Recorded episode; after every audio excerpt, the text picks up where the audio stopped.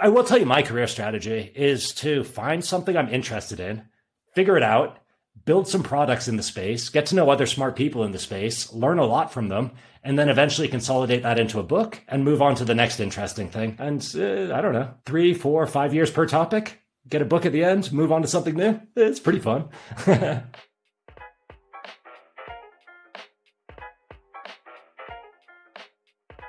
hey, I'm David Elikwu, and this is The Knowledge a podcast for anyone looking to think deeper and work smarter. In every episode, I speak with makers, thinkers, and innovators to help you get more out of life. This week, I'm speaking with Rob Fitzpatrick. He's an incredibly well storied entrepreneur and writer as the author of three books including The Mom Test and Write Useful Books, both of which are among the most universally recommended books that I've come across. And the testament to that is the number of books that he's been able to sell year after year after year, completely through referral and word of mouth. So he's both an incredibly prolific writer, but also he is an entrepreneur and he's a builder.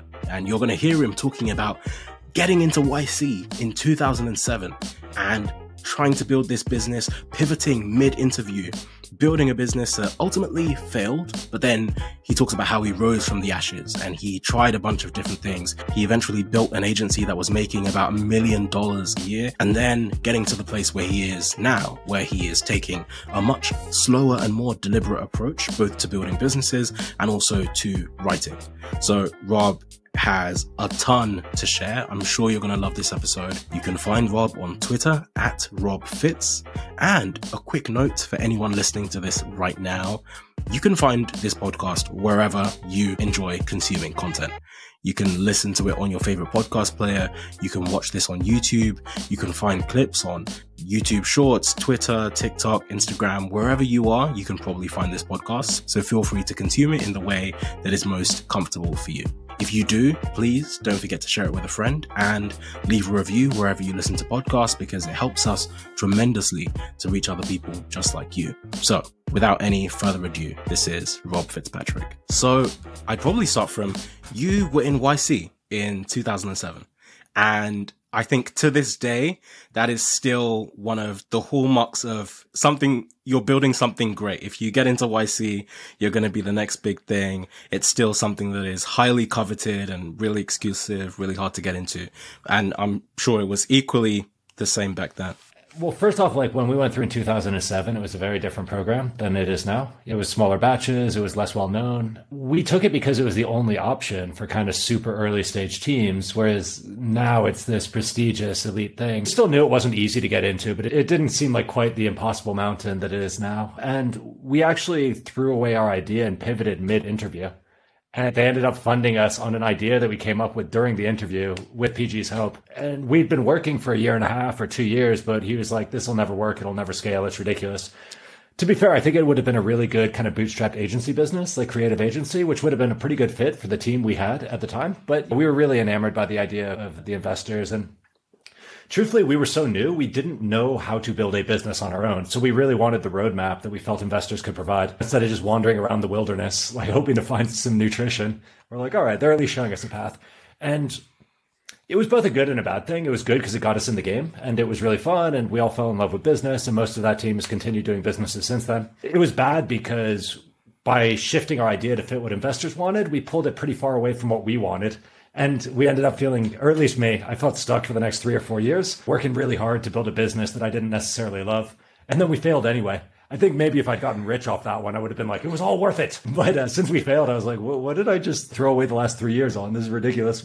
I should have done the fun thing with my buddies. I think you touched on something that a lot of founders find where when you start a venture backed business, when you go into a business and you have investors and you're not bootstrapping, it's a completely different beast that you're dealing with. And I'm really interested, maybe going back a step, what was your first introduction to whether it's the word entrepreneurship or this idea of building something for yourself because i think that's not something that everyone thinks that this is for me this is something i can do. It was kind of happy accident. I was in university. I went to georgia tech in atlanta and i was studying first computer programming and then i switched into more like video game design. They called it computational media but it was cool. It was like a liberal arts spin on anyway i went into it for the game design. And we were trying to make like serious games. So games that would teach like educational lessons or would be like a bit more thoughtful rather than just fun and blowing things up. And we took a spin on that and that's what we pitched to YC. But the reason we took that leap is because I'd enrolled in a course that I didn't really know what it was about, but I really liked the professor. And I think it was called something like Project Proposal. And I thought I was at the time on the academic path. I was starting my master's and I wanted to get a PhD and I wanted to become a professor. Because I figured for the type of games and game research that I was interested in, there are no jobs, no jobs. Because you were specifically not making games to be fun. You were making games often to be non fun to make a point. And so, like, clearly there's no market for that. So I thought that Project Proposal was about applying for kind of academic grants and academic funding. But the way the professor took it was actually more about applying for external funding, for commercial funding, for venture capital.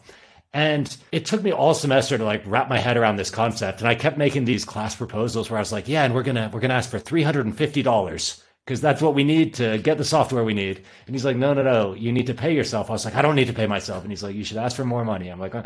anyway, I finally got it. And that made me curious because about the same time, the reason I got into academia is that I thought it would be a pure battleground of the minds. I was like, yeah, I'm going to be fr- free from all the corporate BS. The best idea wins. There's no bureaucracy in academia. and as I started being friends with professors and PhD candidates, I was like, oh, I made a huge mistake. And so that kind of disillusionment with the purity of the academic system coincided with this discovery of venture capital and startup funding. And I was like, oh. And so I took what I was doing as my mm, kind of postgraduate research and tried to fit it into a box that I thought would be appealing to investors. And because I was reading Hacker News, I was like, oh, YC was the only investor I knew about that would take applications from random internet strangers. So, you know, we did it. And I got one of my, I got my favorite teacher to like quit. He was like the head teaching assistant. I got him to quit and join the company. One of my other buddies dropped out of university. He was like an artist, like another guy graduated first and then joined. And we had this cool, like artsy, designy team. And then we're like, okay, investors, teach us about business. And so you pivoted, it ended up not working out.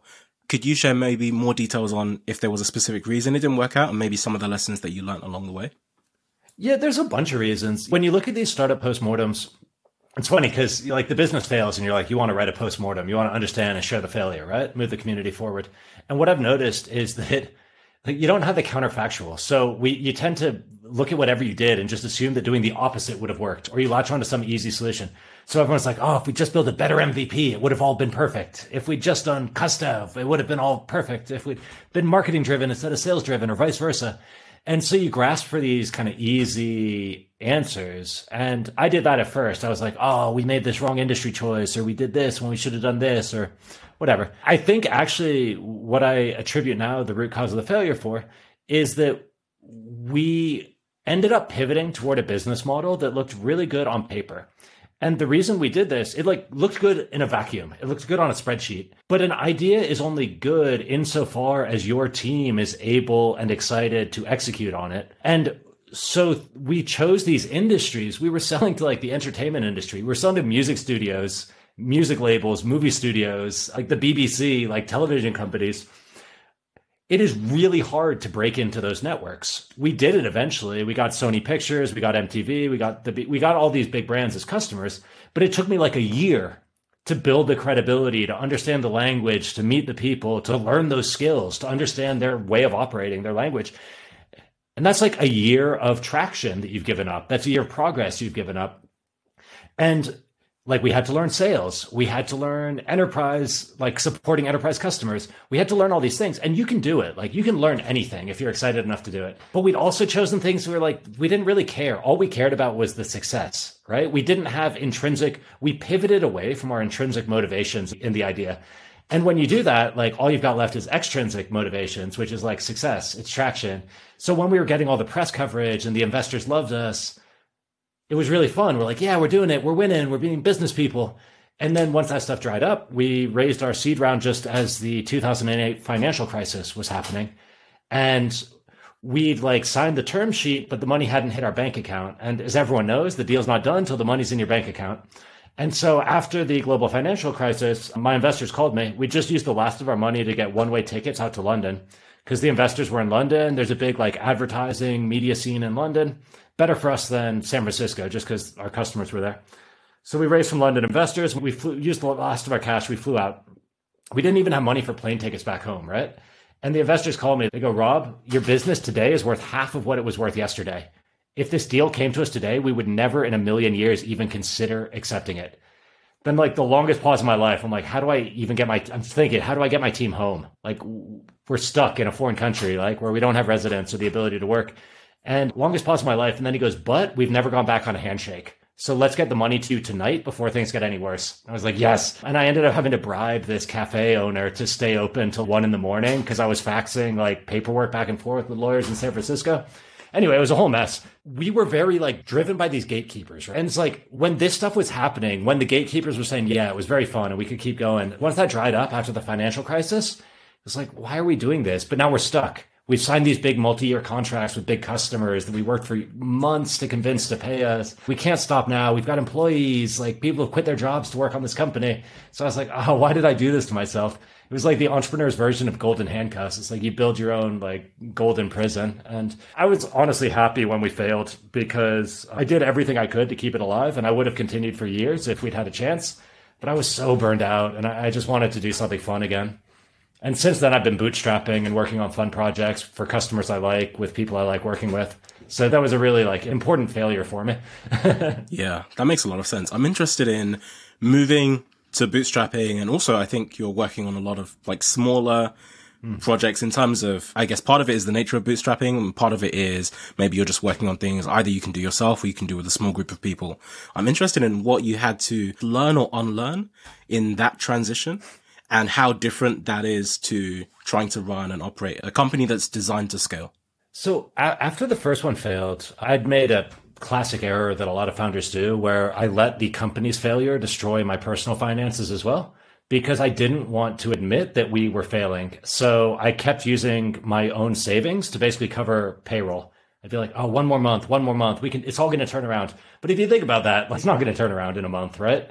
And at a certain point, you need to draw the line. And I should have drawn the line when I still had my savings, not after I'd actually gone broke. So yeah, I bought us like three more stressful months, but what good is that? Just because I didn't want to admit failure. And so that meant that I was broke, right? So I was like, okay, first part, and I was burned out. I was like, first priority, I need free time to get out of burnout, and I need money to like g- get a place to sleep.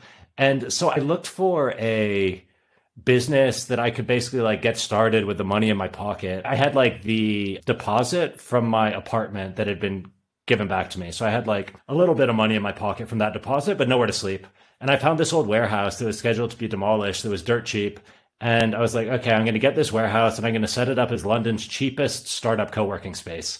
There was like exposed electrical wiring. There was like water from falling from the ceiling. So we could only, we had to strategically place the desks so that the water wouldn't land on computers but it was London's cheapest a startup co-working space. and, you know, we got a handful of companies in there and I would go to all the startup events and in London, the pubs were closing at 10 PM, something like that. So right as people were like getting hungry and starting to get in the mood to party. So I would go to these startup meetups like five nights a week and uh, just before closing time.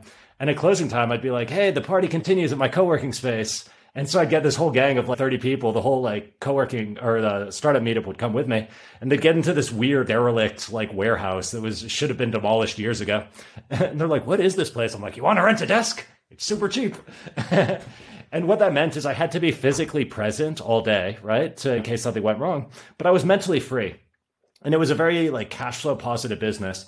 So I did that for about a year and I lived in it. I had a corner in the back where I slept. And then I would wake up early and I would like put my stuff away before the first tenant showed up. I didn't have like a shower. So for a while I was showering from a plastic bottle that I hung from the ceiling that I drilled holes in. And I would fill it up with a kettle. So I would have hot water and I'd have one to soap up and another to wash off. Then I joined a boxing gym, which was a way better idea because the uh, 50 quid a month or whatever was worth it. And I got to shower there each day. And so I did that for about a year it was fine, right? Because I got to think, I got to process what had happened in the first business. I got to play with ideas in a very safe environment. I did a bunch of just like dumb throwaway projects where I'd spend a week or two weeks, just build a product, try to launch it, see what happened, try to do customer support. I tried to make viral products. I tried to make like little productized servicey things. I, I, just tried a bunch of stuff. I was really in like a let's try things mode, right? I didn't want to lose another four years to one big idea. And at the end of that year, I was like, okay, that was fun. I enjoyed having my time, but it'd also be nice to have like pocket money because that place just barely broke even. It was enough to like keep me like simple food, but that was it. So I was like, okay, let's take what I've learned from the first business and this year of like experimental products and let's put myself out as a freelancer.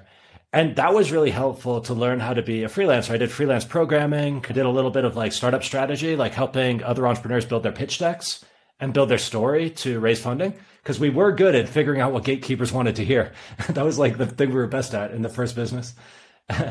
and I did that for a while and I was like, okay, I can make money doing this, but I don't really love it. It's like instead of being instead of trying to figure out what investors and big enterprise customers want, I'm trying to figure out what these smaller clients want, but it's still not what I want. But I saved up a little bit of money. It was fun. And then I met up with another fella, Salim Virani, who'd had a similar background or set of experiences to me. This was a little bit of a twist where he'd had a successful business in Canada, had a falling out with the co founder, moved to the UK, and tried to replicate the same business in the UK. It was for the hotel industry. But there were meaningful enough differences in the hotel industry between Canada and the UK that he was like, Yeah, I've, I've already validated this. I know it works. And he tried to build the same thing again. It completely failed. So we were both kind of burned by these recent failures. And we're like, okay, let's set up we'd both done freelancing. We're like, let's set up a little agency business together. So we set up like an events and education kind of agency thing. And it went pretty well. We were like, let's not make the same mistake. So we were like, we're only going to do this if we can get a bunch of pre orders. So we went around. We're basically like, our first week, we barely knew each other. We're like, yeah, let's just go hit the streets. And we started walking around to what we thought would be our clients. And we ended up getting 50,000 pounds in kind of handshake deals in that first week where people were like, yeah, if you put this together, we'll hire you for this many days at this rate. And we're like, okay, cool. So we got that 50K, like in theory. It wasn't in our bank account, but it was, you know, a handshake deal. We're like, it's something, right? It shows we're not completely nuts. And over the next two or three years, we built that up to about a million quid a year. And then there was a big, we added a couple more partners. We had uh, some employees. We were traveling all over Europe, doing all sorts of fun events and workshops. Fun little agency business. But we just could not find a way to productize. And eventually, something that I learned also with that business is we were really careful at the beginning to understand what all of the partners and founders wanted, like how the business would integrate with our lives. But then what happens is over three years, people's lives change, people's goals change, people's financial needs change. You know, they get married, they have a baby, they decide they want more money, they decide they want less money, like stuff changes. And so we'd calibrated really well at the beginning, but we didn't keep up with it. So then three years later, we were surprised to realize that everyone wanted different things. And we were at this strategic impasse where we closed a $7 million deal in the Middle East to basically do education for the whole country, this big four year program. And it was that deal that caused us to shut down the company because one of us wanted to run the deal as a social enterprise and basically feed all the money back into the local entrepreneurship ecosystem. Two of us didn't want to do it at all because it was so far away from the productization that we wanted. And one of us was like, someone's going to take this money, so it may as well be us. We're not going to do the worst job. So we were at this impasse and we actually ended up shutting down the business rather than take the deal. And I don't even know what the lesson learned from that one is, but I did know that afterwards I really wanted to get into products. So I kickstarted a board game. I was still in my learning stage, right? I was like, oh, I've never done a physical product. Let's try that. Did not like that. Manufacturing sucks, especially. I don't know how dropshippers do it because if you're manufacturing to manage quality, you really need to be in the factory. Like you need to be watching it get made. But if you're doing small runs, like I think we only made 90 grand off that Kickstarter and most of it went into manufacturing. So there's barely any profit. I couldn't afford to like fly to China or Germany and like sleep on the factory floor for two weeks, like everyone was telling me I was supposed to do. It's like, no. And so that meant it was hard to quality control, like a, a lot of problems. So I was like, okay, screw that. I think you need really tight feedback loops with dropshipping. Because I, I ran a dropshipping business back in the day, and I think, well, short of, yes, flying to China, which was exactly it, short of that, you just have to I, either get customer feedback really quickly and just chop and change. You might have to move supplier. It introduces mm. a lot of friction. Yeah, I completely get that.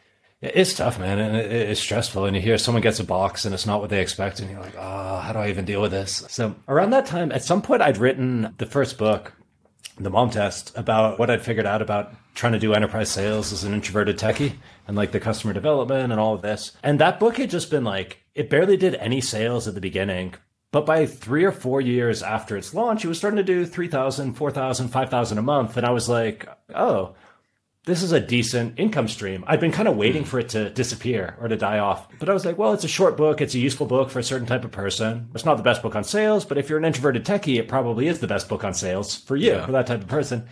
And so I was like, oh, there's a cool little niche here. And so I went back and started paying attention like, how can I optimize this book? Can I treat it like a product? Can I tilt its growth a little bit further upwards? And I started to understand a little bit more about books as a product. And yeah, we got that up to 10,000 a month, fifteen thousand a month, something like that. I was just going to ask, with the initial growth with that, was that just through word of mouth and referral? Like, what do you think kept it going and starting to get that traction? So my like short view on books, I wrote about this in my most recent, which is called Write Useful Books. It's basically if you treat a nonfiction like a problem solving product, like you treat it as something useful, and you really niche down about who it's for. It's like this book solves this problem for this person at this point in their life. And you want that problem to be something that is frustrating enough to them that they're going to talk about the problem. They're going to be like, man, this is killing me. Customer interviews are so hard. Or like, ah, I just moved to a new city and I'm so lonely. Or like, everyone's saying being a digital nomad is awesome, but I don't feel good. Even, you know, I feel like alone when I'm traveling the world. If it's one of these problems that people will verbalize, then someone else can be like, ah, I know the solution to that problem. It's this book. Or they might say, or this app, or this coach, or this habit. Like they can suggest any number of things, but sometimes they suggest a book. And that was what was happening for the mom test. People go, ah, CustDev, it sounded so easy, but it's actually so hard. And someone's like, oh yeah, I know the solution. Read this book. It took over like the way I launched it is I kind of figured that I would need to let some number of people know it existed because otherwise who's going to recommend it? So I launched it in London at a couple of events. They let me basically show up and give away books to everyone. I did one at Seed Camp Week and one at LeanConf. I think Seed Camp Week we gave away 500 books and LeanConf we gave away 200. I think the conferences covered printing costs or something. So I didn't make a profit, but I got to give the book to the right people. And I think I sold a, I did a ton of content marketing. At the time I had a blog and I was like, yeah, I'm going to sell so many copies through my blog. I think I sold like 50 copies in total through my own channels. like books are so hard to sell. I was going to ask quickly on that. How did you get the original book deal? Was it based off your success as a founder and business builder or because of your presence that you'd been building? The opportunity to give it away at the conferences, do you mean?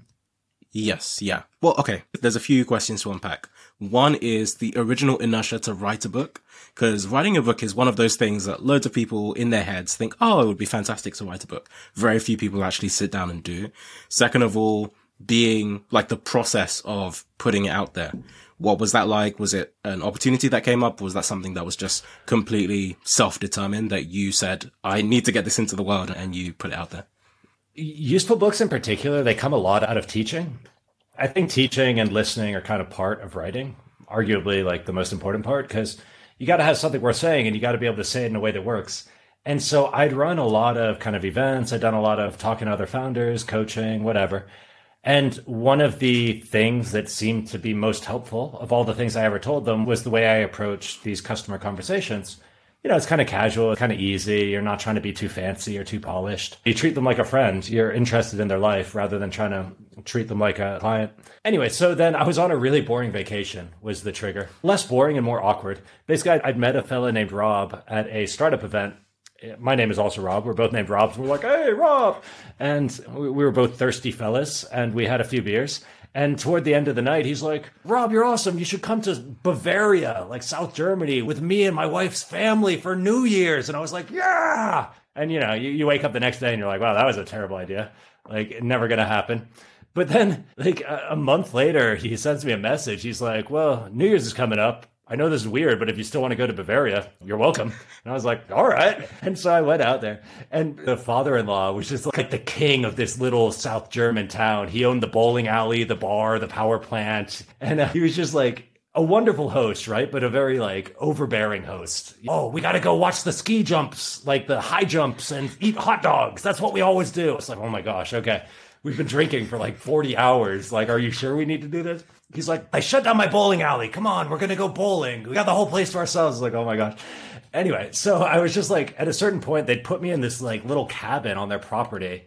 And it had no internet, no media. I hadn't brought anything to do. And at a certain point, I just needed to hide from this like very friendly but extremely domineering father-in-law of a dude I didn't even know that well. And so I was just like in the cabin, and all I had was a notebook and a pen. And I've probably still got the notebook actually. I'm just holding it up here if you're listening on audio. This was the notebook.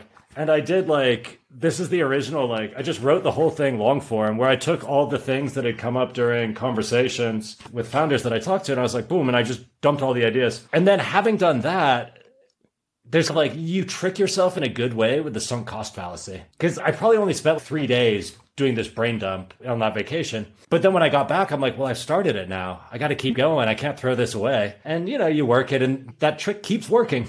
And at some point, you, like I started putting it out to beta readers. And I have a much more structured process for this now. It's like we got a tool for it and everything. You can find it all at usefulbooks.com. But back then, I just email PDFs. Do not email PDFs. It's a disaster.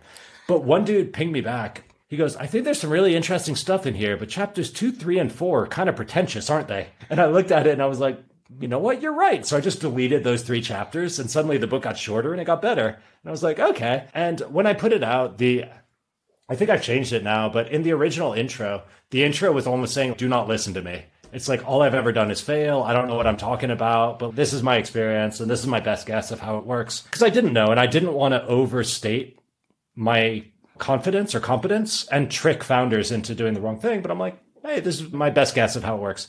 And I, I thought maybe it would be helpful for a couple people. As I approached launch date, it was really scary. And what finally pushed me to get it out the door was one of the people I had had as a beta reader was helping to organize this Seedcamp conference. And he's like, hey, that book you're working on would be really good for our participants.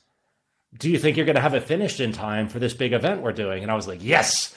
And then I look at the manuscript and I'm like, oh no. but that kind of gave me this like line in the sand. And it launched with so many typos. But I was like, I don't care. I got to get this thing out. And then after it launched like that, I did like five quick updates to start fixing typos as quickly as I could.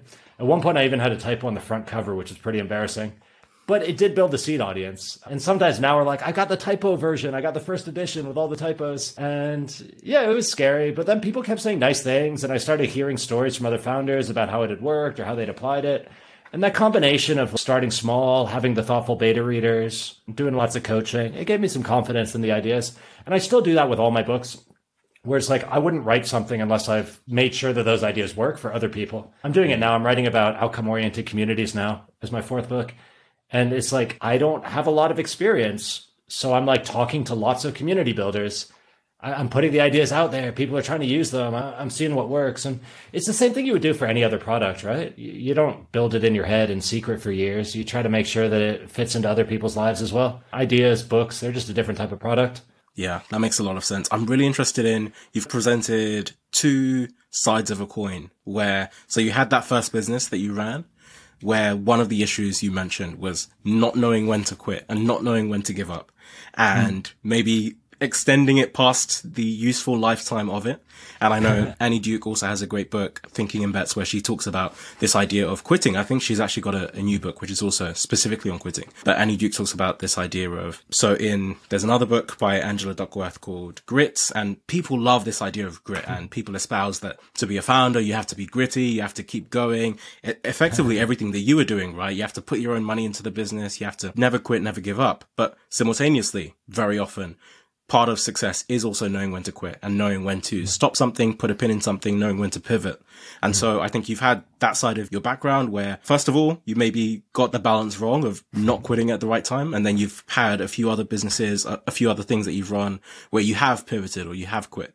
But then yep. with the book, you also leaned into the sunk cost fallacy where, okay, you've spent some time writing something and sometimes that might be the time where people would quit. And sometimes that would be the mm. Time when people would give up on something, even if they've spent time brainstorming or imagining what it could look like. But you kept going with that. I have given up on other books.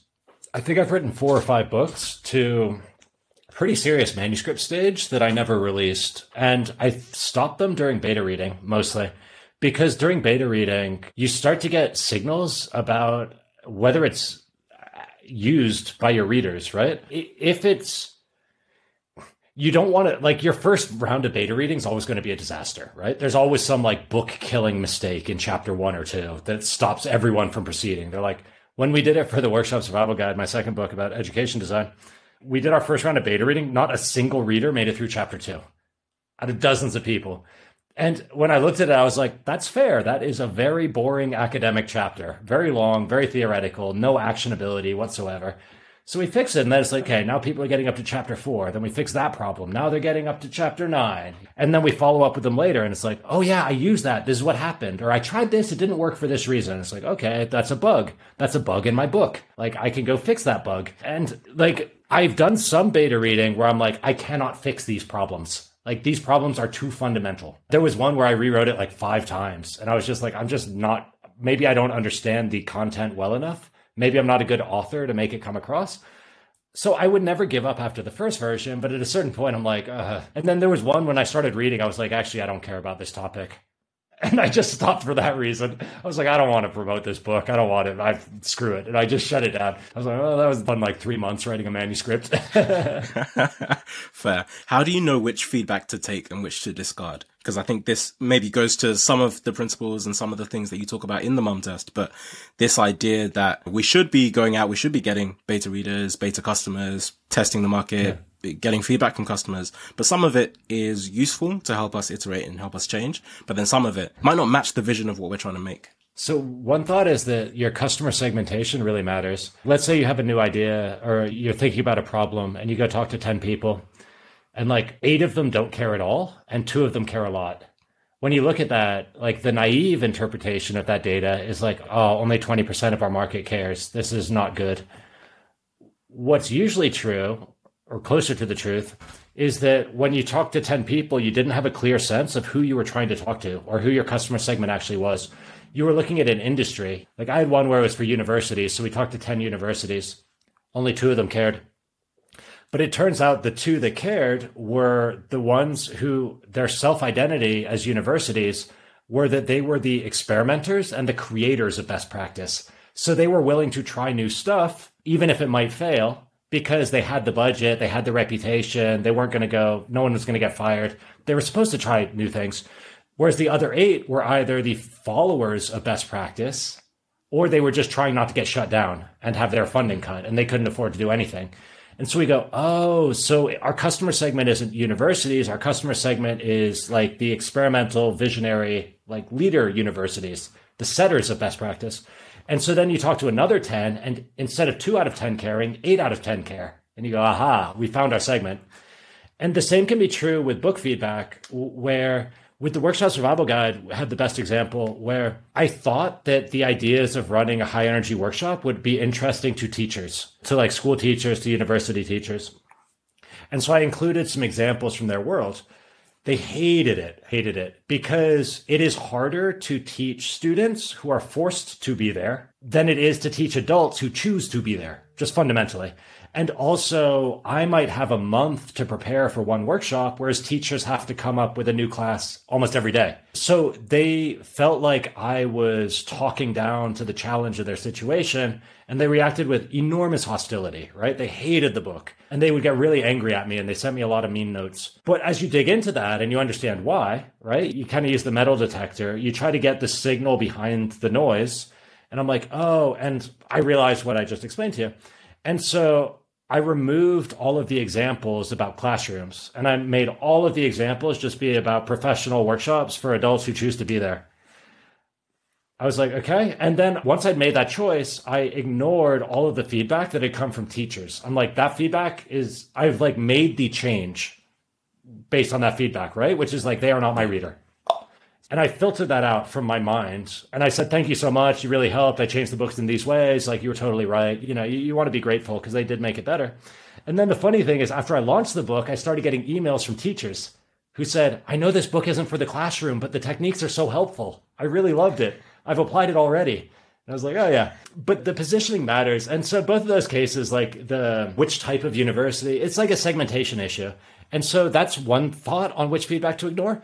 And the other thought is I use this metal detector metaphor, especially with feature requests, where when someone requests a feature, or they say, I love it, I hate it, you need to do this, don't do this. I think of that like the metal detector. You know, you're scanning the beach and the metal detector goes beep. You don't go like, aha, I found it. Time to go home. Like, job. No, you go, wait, there's something here. Maybe it's trash. Maybe it's treasure. I don't know. I need to dig. And so then you get down on your hands and knees with that little bucket and you start digging, right? You don't know what you're going to find. Maybe it's a pile of tin cans, but sometimes it's, you know, I guess someone's wedding ring and they're really sad they lost it. I, I don't know. It's not my hobby, but the, you do the same thing with all of these. Like when customers tell you things, that's not the data. That's not the treasure. That's the metal detector going beep. You still need to dig, usually several layers underneath that comment. Like, why do you want that feature? What would that let you do? And sometimes it falls apart. They go, oh, actually, I don't think I would really use it. It's just a cool idea. And you're like, yeah, it is a cool idea. And uh, other times you realize it's a critical buying criteria, but you don't know unless you dig in a little bit. Yeah. So on the flip side, how do you decide which projects to start? Are you usually, the question in my mind is, do you start with the book or do you end with the book? You've written a lot of books which are about things that you've discovered through practice and through learning and through coaching and teaching, all of those things. But I'm interested to know how you go about pivoting between each of the different topics. Yeah, and I, I, do other types of products also. Like we run useful books. Like that one started as a book, but then we built a software thing and an authors community, and so now we've got like a whole business there. There's a five person team, and we're bootstrapping, and you know it's got all those pieces. Like I, I do software stuff on the side as well. So I've got a few different things going on. But so I am ADHD, and one of the qualities of that is that it is really hard to stay excited about stuff that you're not excited about. I, I know that sounds like so, whatever, like nonsense, but it's hard for me to convince myself to be excited about something. I have to actually be excited about it. And when I am, it's very easy to dig deep, right? To focus on it, to stay interested. And I've learned like one of my big lessons from the first business is I cannot force myself to stay interested. I got to actually be interested. So I value the optionality. One of the things I like about bootstrapping is that I am able to quit if I realize that like it is no longer a good fit for me it's harder with a team, right? Because you need to be respectful of other people's commitments and you want to try to, you know, etc. So that's the first thing I look for is like, am I really excited about this with books, with businesses, with all of it? And one of the filters I use is I force myself to talk to lots of people. I do not really like talking to people. I'm introverted. I'd rather, but if I'm excited about a topic, I will overcome that because I care so much about the whatever it is the problem the possibility space the product. And when i'm talking to people it's fun because we're talking about this thing we both care about and it's like yeah. And if i'm not willing to talk to the people up front i know i'm not going to be willing to do all the other work later. So it's a helpful mm. filter for myself. Then with books it's like do i want to spend two years thinking about this topic? Is this a two year topic or is this a two month topic? If it's a two month topic then i probably should make some videos or blog posts but not a book. If it's a two year topic then it is probably a book right and then a business, is this a five year topic? And not every business has to be a five year thing. It depends on the table stakes, how long it's going to take to start up.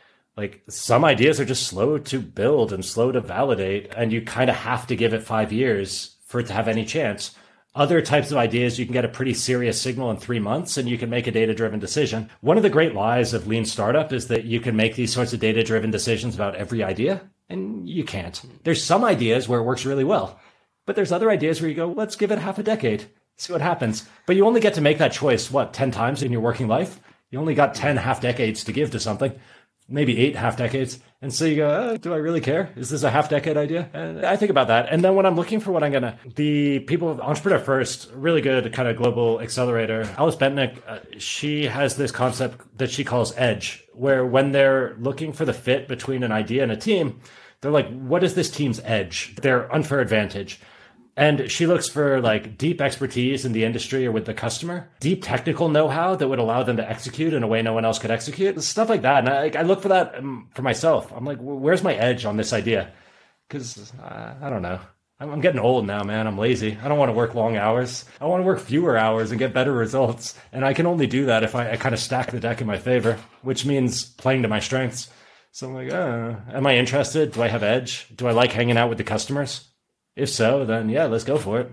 So, I mean, that probably leads to another question, maybe about the lifestyle that you've built for yourself and the life that you've built. A question that I guess I probably wouldn't ask now was whether you'd ever considered going and working full time at all. Because it seemed like everything was quite linear and then you've just followed your passions from stage to stage. And eventually there were some things that found success and then it was common sense in some respects just to keep going down that path. It's been windy. So the books have been great for me because they've been, even when it was only a little bit of royalty income, I think now the three books do something like 25,000 a month in royalties, which is good, right? And that's pretty much on autopilot. And some of that we used as bootstrapping capital. Like we took the third book's revenue and used that as our bootstrapping capital for the most recent business. Which was really helpful. It let us hire some employees earlier than we would have been able to otherwise because we had that bit of cash flow. So that's given me a cushion where I've been able to be pretty playful with the types of ideas that I go after. I tend to prioritize the things that I'm going to learn the most from and be most interested in. But I've also taken time off. I took three years off to learn to sail, fix up a sailboat, and putter around. I took the boat from London, where I bought it and fixed it up, to Barcelona over like three summers, and I lived on it for a couple years.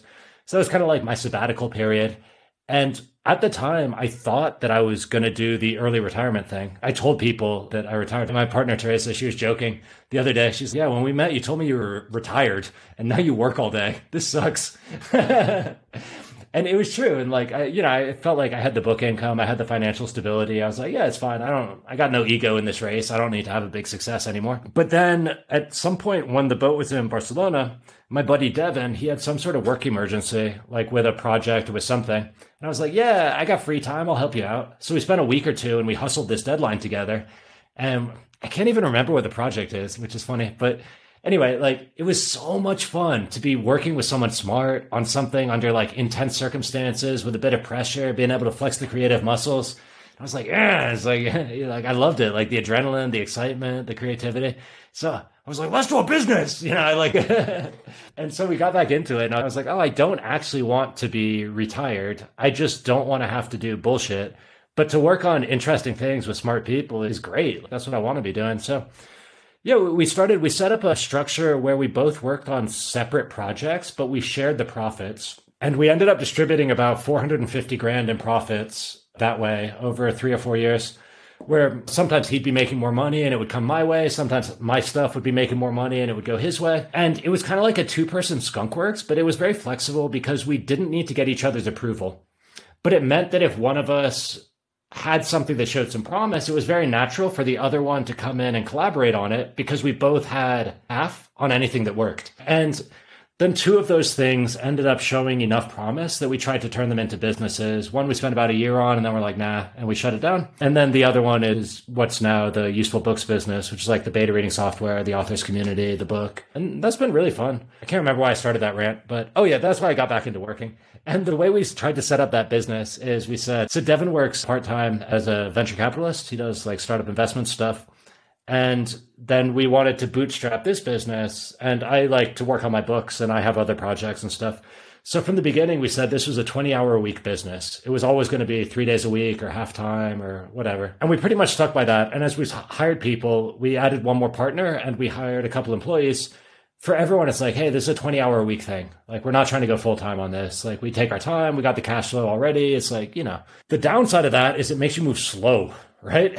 Because, and so there's some stuff that takes us 12 months that we probably could have gotten done in four months if we'd really been like together in the same room and hustling it. But it's also been nice. So there's tension there. Like, every aspirational value has another side to the coin, as you say. It's like, we work at a relaxed pace and we're okay with things taking longer like we go fast, but we're okay with breaking things. Like, and I found that whenever it's like you have this cultural virtue, you should think about what you're giving up for that and be comfortable with that. Because otherwise, you go crazy, right? Because you want all the good stuff and you, don't know which trade offs you're actually making. Yeah, that's a really good point. So, how do you manage your time and your energy between the different projects, between this business that's going at whatever pace it's going, and other things that you might be interested in?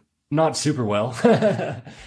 I've also got my first first kid on the way, arriving in a couple months, so that's on my mind, and I'm, I'm trying to set things up to take a proper paternity leave and everything like that. And so the theory, this is theory, is wake up, do my writing for a couple hours because my writing is like it kind of drives my personal projects and my personal business, and that's where I get my biggest sense of craft. I'm no longer programming, so most of the stuff that I do for the business is more like management, marketing, admin, community, customer support. It's important stuff, but I don't get like a deep sense of craft from it. So I like to start my day, do my writing, and then take care of my personal stuff in the morning, in theory. and then afternoon is like meant to be for the business and whatever has to get done. In practice, I haven't found that clean division has worked for me. Maybe someone more organized could do it, but I have waves of excitement and energy. And so I try to work off of a weekly schedule rather than a daily schedule. So I'm like, this week I need to get these things done. And then on certain days, I'm like more excited about it or less excited. So then I, you know, it gets cranked up or scaled down or whatever. And Because it sucks. If you're super excited about a project, it sucks to be like, okay, that's enough of that. On to the boring thing.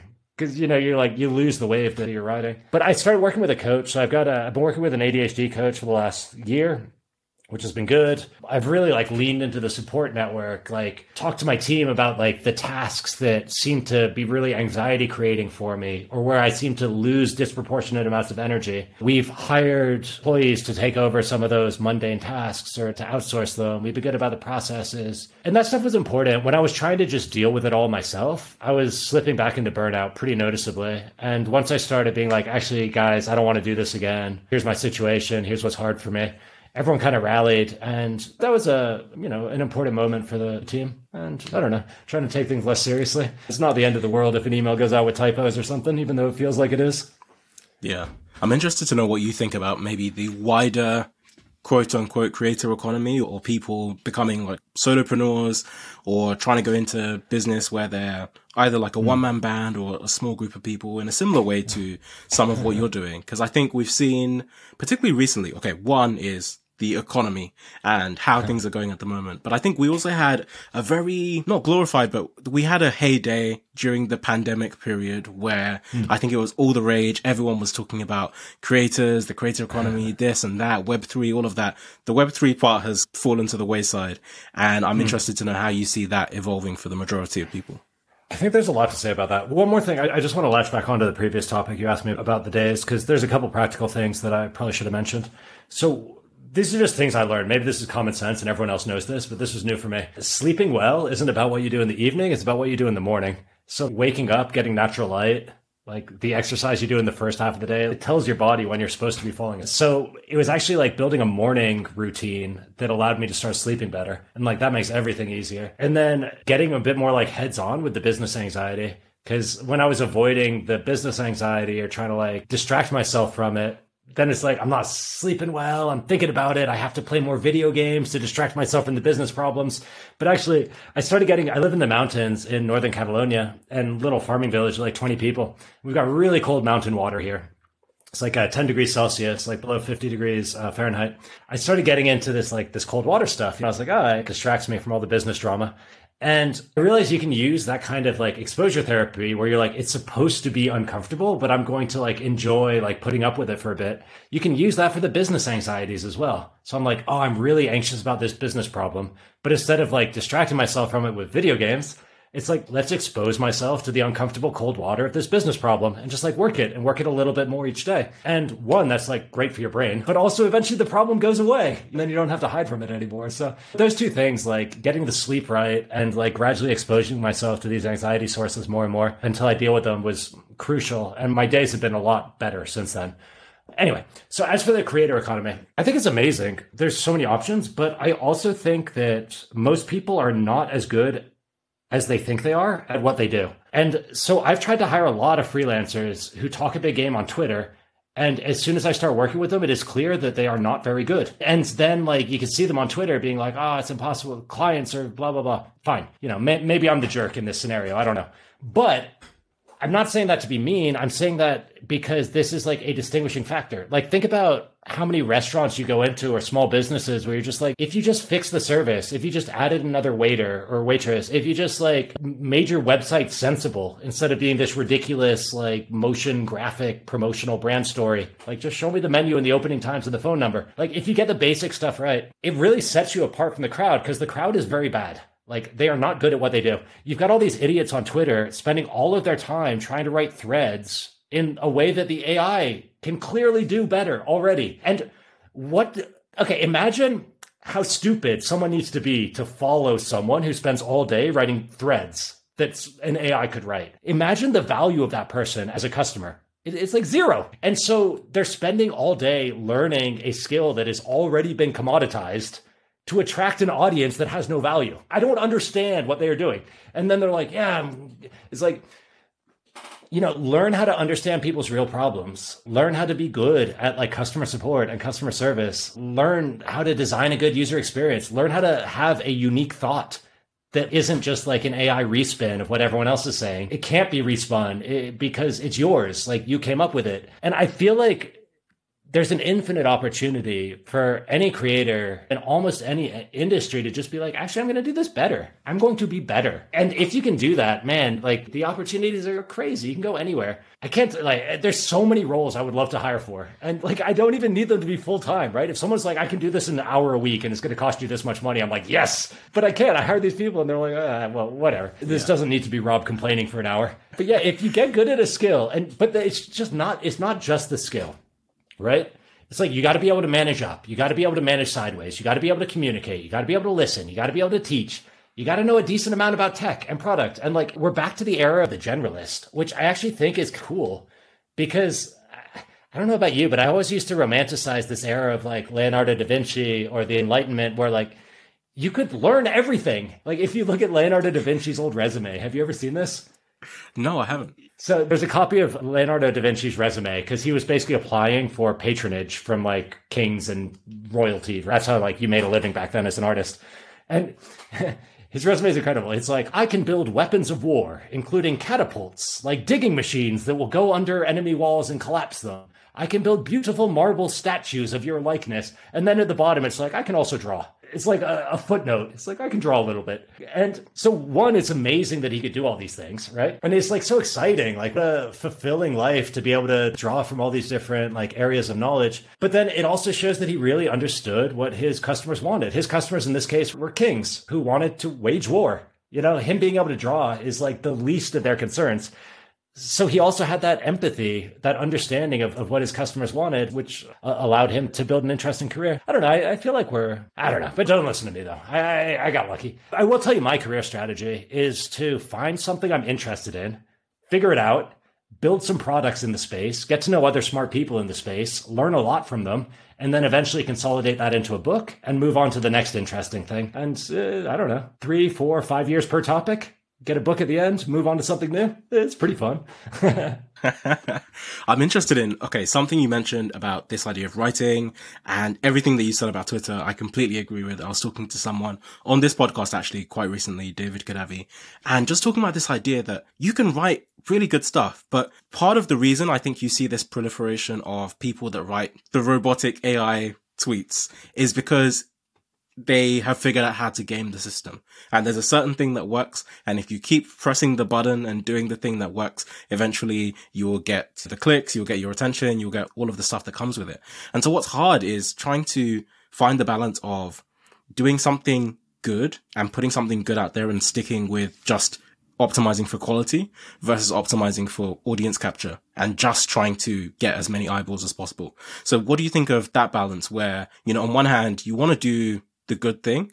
But on the other hand, if you could produce lots of good stuff and no one sees it, or do you think that it always happened that if you produce good things, people will find it? No, marketing is important, right? Like distribution is hard. Yeah, I mean, the, this whole like Twitter, like AI writing thing, the moment we're in right now, it reminds me a bit of what happened when AdWords was new and SEO AdWords arbitrage was a thing because the SEO market was very inefficient. And so people could come in and capture all the search terms and then just redirect it through AdWords clicks. And a bunch of people got really rich doing that, right? And that's fine. Like some people are going to build really big audiences that they find a way to monetize through like AI writing, Twitter shenanigans, right? But like the SEO arbitrage, it's zero value creation, right? And personally, like if I'm investing my time in something, I don't want that to be like shuffling papers around a desk for no purpose, even if I make some money doing it. Like I, I want to feel proud of the way I'm spending my limited life. And there's people who got really rich doing like AdWord arbitrage that people will get rich doing, I guess, like AI fortune cookie arbitrage, we could call it, like pretending to be a human when you're really an AI fortune cookie. It's like, great. Like you can get rich if you value your life so little that like you're willing to advance closer to your grave like by doing that for money it's like it's insane to me but fine like power to you but then like at the end of the seo arbitrage era a bunch of people were like this is unfair google took away my livelihood and it's like this is not unfair like you were doing something that was fundamentally non-value creating like you are a human parasite you know, and like, good, you got good and fat. Be happy that you got anything. So, eh, whatever, people can do it. I'm not going to say it doesn't work. Like, my audience grows slow as hell because I like I put zero thought into it. My thought goes into like, how do I spend my time doing things I think are interesting. And by putting them out there, like I'm not trying to put them out in like an optimal way, but enough seems to come back to me. I, I don't know. I'm not going to say this is going to work for everyone. Maybe I have some superpower or secret talent or I'm blessed. I like, I, I don't know. But my first book, like it sold 150,000 copies now. And I had zero audience when I launched it. I still have, maybe I have 10,000 Twitter followers now, but I've sold like way more books than I have Twitter followers.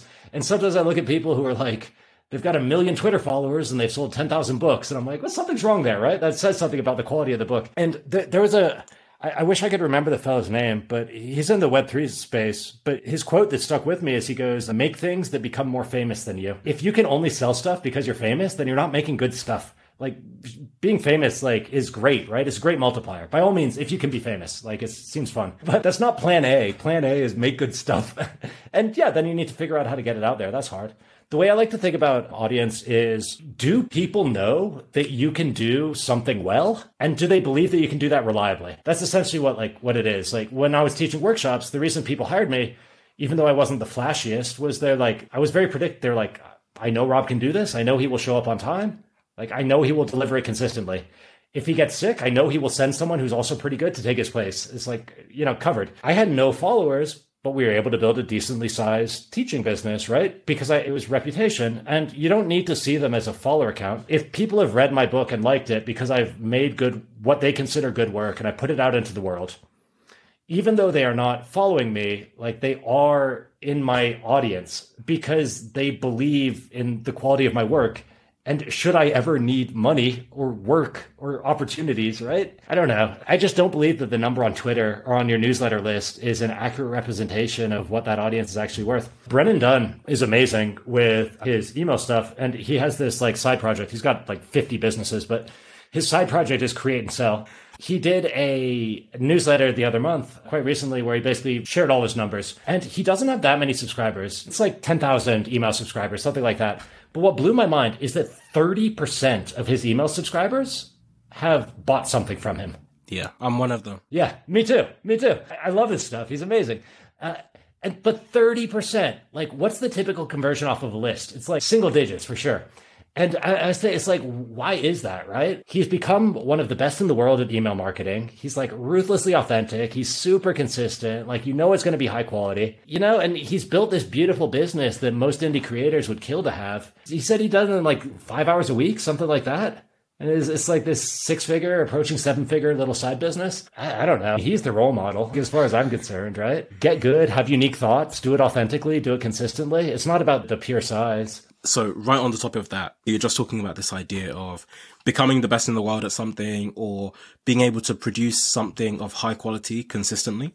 But then also we've talked about your whole journey, right? Your whole background. A lot of the stuff that you've shared has come from things that you've learned.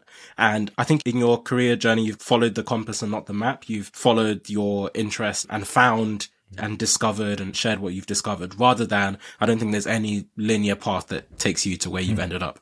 So I'm interested to know if you were to go back and you were to start again from your, let's say early twenties or late teens, how would you start and where would you start? I got into programming when I was in high school, which was probably the best thing I did for myself. And that was fueled by video games because I wanted to start making mods for my favorite video games. And I needed to be able to write a little bit of code for that.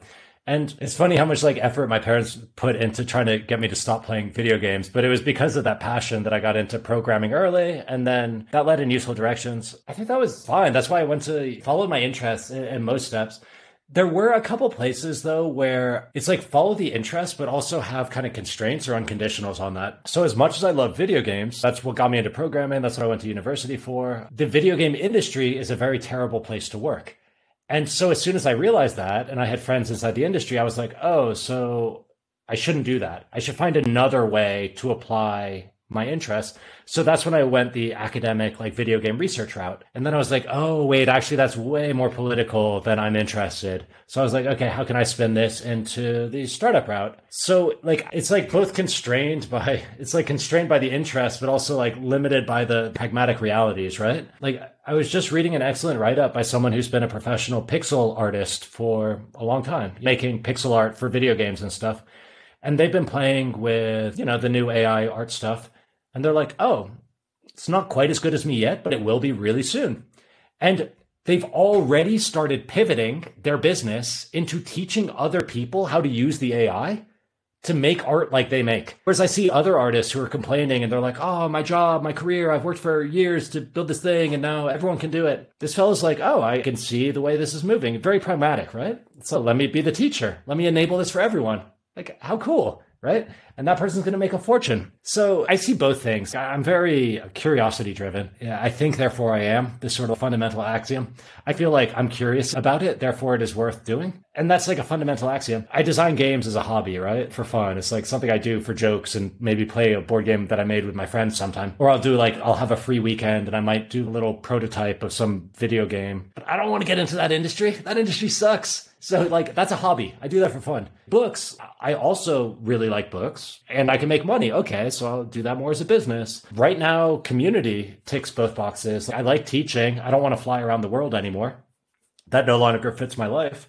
But like community is a nice way to teach and it's got a good business model and I don't need to leave my chair. So it's like, okay, I'll do that. So uh, it's like self-directed, but also like eyes open to the economic reality around. Not everything can make money. Not every good product has a market for it. But you know, that, that's part of your job is to find the fertile soil for the thing you care about and like find the right place to plant it. It's not about becoming the best in the world, like out of everyone or for everyone. It's about being the best in the world, like for a certain type of person at a certain moment in their journey, right? If you're learning how to program, like you don't want to be learning how to program from the world's best programmer. You want to be learning how to program from someone who's like a few months ahead of you in the journey and they've still got the empathy for your worldview, your problems, your frustrations, your confusions, right? And so it's possible that teacher who's like only been programming for six months, but is really thoughtful about it, is the best teacher in the world for those beginner students. And like if you're teaching lawyers how to program, like that's going to be a different best in the world for that group of people than if you're teaching children how to program. So I'm not the best in the world at like anything I do, but like there's a, a, certain group of people who I am the best for because I'm speaking in their language and I understand their worldview, right? So it's also about finding your people and like I think that's what people mean when they say be authentic. It's like know who you are, you know, plant that flag, be proud about it, and then like you're going to be the best in the world for someone. Yeah, no, I think that's such a good point. Just this idea of putting something out into the world, and also using you as an example. A lot of the other stuff that you do centers around the core mission, and I love the point that you made earlier about people don't think you're credible because you've written the books. They, sorry, people don't think that people don't buy my books because they think I'm credible. Like they think I'm credible because they got value from my books, right? So it's like I put work out that people like. People judge the work on its own. They don't like my stuff because of me, right? It's like people have the arrow of causality backwards there. Like maybe if you're buying like whatever from some superstar celebrity makeup, you're buying the makeup because of the celebrity. But if it's a useful product, if it's a problem solver, like you're not going to buy a, a coffee machine that doesn't work because a celebrity endorsed it, right? You're going to buy the coffee machine that works, and then you're like, oh, who made this? They're good at making products, right? Like people have the arrow backwards. Yeah, it's a really strong point. And, and even with writing, most people do naturally just now assume, oh, I want to write something, therefore I have to build an audience. I have to go and do this whole other exercise of audience building and finding people and how can I get attention, blah, blah, blah, so that I can do the thing that I actually want to do. Yeah, you do need to get it out there. So for books in particular, I think of seed marketing is like it's my job to find the first thousand perfect readers. And then once I've done that, which can take a while, it's a pain to find you know, early marketing is slow. But then it's like, okay, at that point, then word of mouth should kick in if the product is good enough. And if it's not good enough, then the book deserves to fade away, right? I don't want to force people to read something that they don't like enough to recommend. So that's how I think about it. But I, I commit to do manual marketing up to a thousand copies. And then I'm like, okay, it's not going to do its own thing. That's not possible for every business. Some products are inherently recommendable, some aren't. But, you know, yeah, you got to do something, but it's not it's not always about getting famous, right? There's yeah. sometimes easier paths to the goal. Maybe as a last thing, maybe you can talk a bit more about what you're building with useful books as a business, because I know you're doing the, the community aspects, you've got some beta reading software. Tell us more about that. Yeah, so useful books is we're trying to well eventually help the publishing industry because basically everyone thinks that writing books is a total gamble, where kind of like a venture capital or something, where it's like yeah, write ten books, maybe one of them works and even even big publishers kind of have this worldview and then it you know authors think about it and if you think that you're spending a year of your time on a book that's essentially a one in ten gamble I don't know, that's weird, right? And then people start cutting corners. They're like, ah, it doesn't matter anyway. It's all a gamble. It's like, no, you can apply a sense of craft and product design. You can make these things work. So the business we're building is these three parts around that thesis. So there's the book itself, which is like, here's the knowledge, here's the process, here's how to apply modern product development and iteration and learning to nonfiction. Then we've got like the authors community because you got this process, but it's hard to put into practice. Like, you know, writing a book takes a long time. Sending an early manuscript that you know has problems, sending that to beta readers is terrifying. So it's helpful to do that in, in, like a group. So we have the community, which is kind of like if you're thinking about this as a regular product business, we've got like the knowledge or the process, then we've got the customer success community, and then we have a piece of software which called Help This Book, which is specifically for beta reading. So we're basically like along this journey that you're going to have to take to get to success. There's a special extra annoying pain point that there's not a good product for. So we've like built the software product there and we do it on a bundled subscription. You asked about the business model. So basically like the book and I'm in the process now of doing an update to the book. And we're also like, we're giving the web version away for free. We're going to give the whole book away as like an email drip course. We're going to give the whole thing away as a YouTube series. So you can buy the book or you can watch it for free. Because what that really does for us is like, that's kind of our content marketing and our mindset change, which turns someone from like a random nonfiction author into an ideal customer for us. And then the community and the software are kind of bundled. And we think of it as an outcome oriented community, which is the topic for our next book, where we're not trying to keep people forever. We're trying to get them to a successful book and then let them go. It's like we graduate them. We're like, you have graduated. You have done it. Congratulations. So we have a couple hundred authors in there now, and you know they go through, and it's really cool. I think for a lot of marketing-led software businesses, having a customer community that you really invest into, it takes a lot of time. It sucks to run a community. It's very time intensive but it's a customer development superpower because you get to watch people struggle all day and you get to see what they get stuck on. Like the dream of customer development is to get to watch people doing their work with no bias. You want to get see what people do, not hear what they say, right? Because what they do has no bias in it. What they say has lots of bias. And a lot of the tricks of the mom test in customer development is around getting around that bias of what they told you. But if you can set up these customer success communities, these outcome oriented communities, you can just watch them. There's no bias. It's incredible. The quality of learning is so good. And then people have problems and it's like, oh, I can help you with that. Let's jump on a quick call. Boom, you're in a CustDev call. Like you're helping them with their problems. You're talking through all the nuances, right? And they're so happy because they're like, wow, thank you so much for giving me this time. It's like, no, thank you. Like this is my customer learning.